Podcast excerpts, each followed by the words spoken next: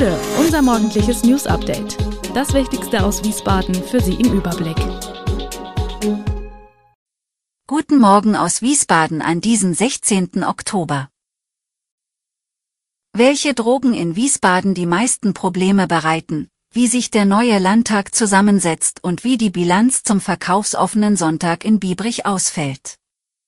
Das und mehr hören Sie heute im Podcast.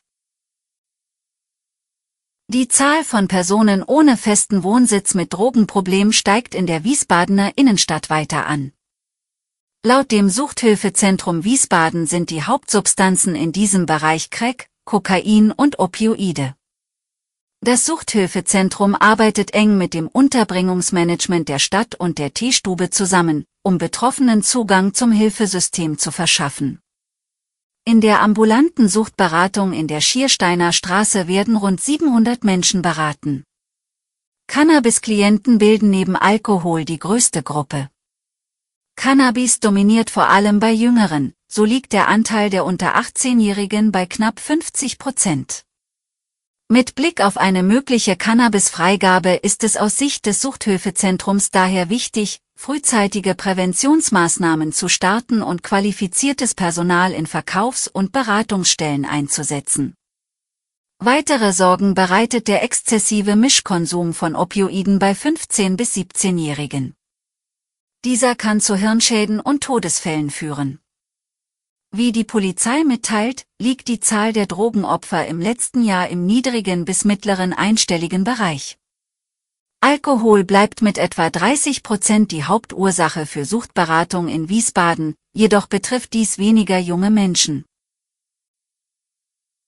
Der neue hessische Landtag wird kleiner und männlicher, nur noch hundertdreiunddreißig Abgeordnete statt aktuell hundertsiebenunddreißig werden dort vertreten sein. siebenundvierzig neue Abgeordnete werden voraussichtlich in den nächsten hessischen Landtag einziehen. Sie haben entweder Direktmandate errungen oder sind über die Landesliste ins Parlament gewählt worden. Von der C D U werden zwanzig neue Abgeordnete vertreten sein, die Fraktion hat zwölf Sitze mehr als in der aktuellen Legislaturperiode. Die AfD vergrößert sich von vierzehn auf achtundzwanzig Sitze. Die S P D verfügt über sechs Sitze weniger und geht mit fünf neuen Fraktionsmitgliedern an Bord. Die Grünen haben sieben Sitze weniger. In der aktuellen Legislaturperiode sitzen sechsundachtzig Männer und einundfünfzig Frauen im Landtag. Der Frauenanteil beträgt somit rund siebenunddreißig Prozent. Im künftigen Landtag werden es vermutlich zweiundneunzig Männer und einundvierzig Frauen sein. Der Frauenanteil sinkt demnach auf rund dreißig Prozent. Der jüngste Abgeordnete wird Ende des Monats sechsundzwanzig Jahre alt. Der älteste ist zweiundsiebzig.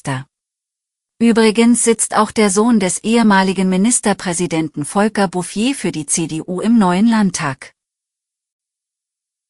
Der aus Wiesbaden stammende Student Tilo Krüger hat im Nordwesten Australiens eine bislang unbekannte Pflanzenart ausfindig gemacht.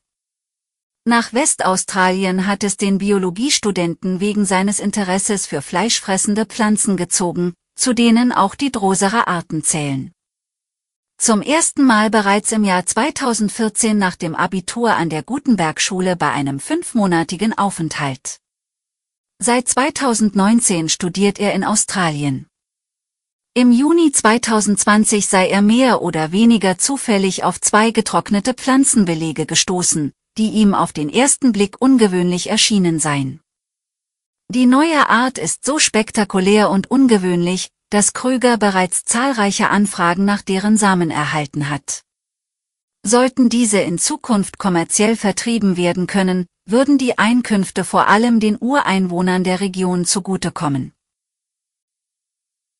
Eine weitere Bundeswehrmaschine landet in Deutschland mit sechzig deutschen Passagieren aus Israel. Der Militärtransporter A vierhundert M kam am frühen Morgen aus Tel Aviv in Wunstorf an. Bisher wurden zweihundertzweiundzwanzig Personen aus Israel nach Deutschland ausgeflogen, und dies ist bereits die vierte Bundeswehrmaschine, die Deutsche aus Israel zurückgeholt hat.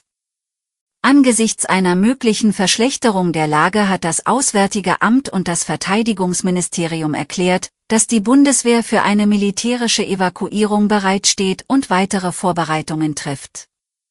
Der Krisenstab plant zudem, die Krisenunterstützungsteams in der Region zu verstärken.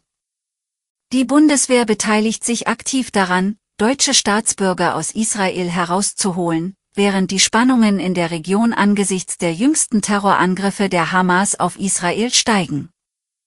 In den vergangenen Tagen hat das Auswärtige Amt bereits etwa zweitausendachthundert Bundesbürgern und ihren Familien bei der Ausreise geholfen, darunter viele mit Sonderflügen der Lufthansa. Der verkaufsoffene Sonntag in Wiesbaden-Biebrich hat viele Besucher angelockt.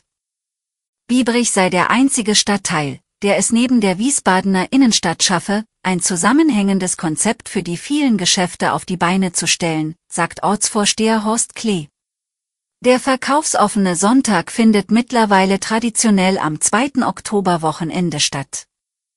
Vom Herzogsplatz bis zum Rhein öffneten die Geschäfte in Wiesbadens größtem Stadtteil zwischen elf und achtzehn Uhr.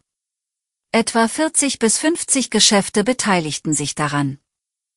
Heute wird das Wochenende dann vom passend benannten Austrinken abgerundet. Die von den Partnerwinzern gespendeten Weine werden von der Stadtprominenz für den guten Zweck ausgeschenkt.